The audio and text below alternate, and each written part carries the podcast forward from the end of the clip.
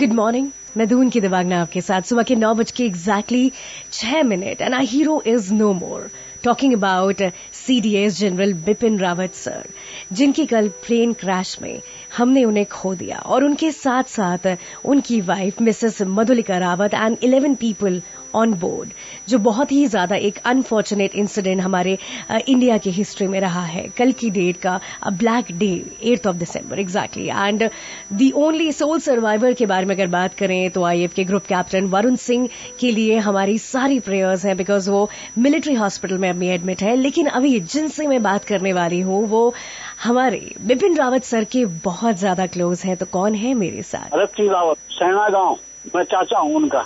तो सर ये बताइए कि आपका जो रिलेशन था वो कैसा था विपिन जी के साथ? बहुत अच्छा रिश्ता था बहुत अच्छा व्यवहार था उनका। उसके पिताजी और मैं चचेरे भाई हैं। सर अगर बात करें उनके यू नो बचपन से बहुत सारे जितने भी बच्चे होते हैं उनका ड्रीम ही होता है लाइफ में कुछ करना। तो बचपन से ही उन्हें आर्मी में जाना था? हाँ जब पढ़ते थे तब से। हाँ, बहुत ही अच्छे थे बहुत ही ऑनेस्ट और बहुत ही अच्छे। पिताजी भी जनरल थे ना आर्मी के। लेफ्टिनेंट जनरल लक्ष्मण सिंह रावत थे ना उनके पिताजी। तो उनका परवेश वैसे था आर्मी वाला।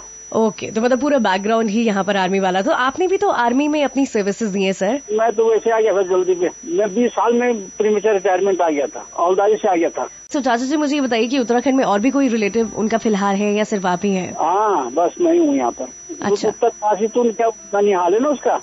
वहाँ तो उन लोगों को तो मिला हूँ मैं। एमएलए थे किशन सिंह क्या बोलते फॉरेस्ट मिनिस्टर। उसी परिवार की हमारी अभी जिनका का मामा रहता है वो मैडम में रहता है। अच्छा अच्छा जनरली मतलब यू you नो know, हम लोग अ, हर किसी के पास अपनी एक पर्सनल मेमोरी है उन्हें लेकर। सो आपकी पर्सनल मेमोरी आपकी लास्ट मीटिंग उनसे कब थी और क्या थी? बड़े फ्रेंडली बड़े अच्छी तरह से यहाँ मुलाकात हुई यहाँ बैठे रहे हम काफ़ी बातें हुई और कहते थे कि अब मैं रिटायरमेंट हो जाऊँ तो पलायन रो, रोकूँगा अपने गाँव का सबको वापस लाऊँगा मैं। इस तरह से पलायन रोकना है उत्तराखंड में किसी भी तरह से। अच्छा सर मतलब लास्ट टाइम उत्तराखंड वो जब आए थे तो उनका क्या पर्पज था? पूजा वूजा हुई थी उन्होंने ज़मीन देखी यहाँ पर मकान बनाने के लिए उनका मकान बनाने का विचार था यहाँ। जी। न वो इसकी पकड़ अभी तो बनना था ना।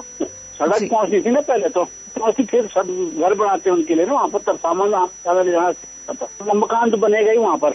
हम्म वी रियली होप कि ये सारी की सारी जो चीज़ें हैं जो इनकी ड्रीम प्रोजेक्ट्स रहे हैं वो आने वाले टाइम में पूरे हो जाएँ। हमारे उत्तराखंड के बारे में बात करें तो यहाँ पर राजकीय शोक है और उसके साथ साथ आईएमए की जो पासिंग आउट परेड है उसे भी आगे पोस्टपोन कर दिया गया है। उसकी डेट आने वाले टाइम में पता चलेगी। ये सारी डिटेल्स लेकर मैं हुदून की दबाग में आपके साथ ऑन रेड एफ़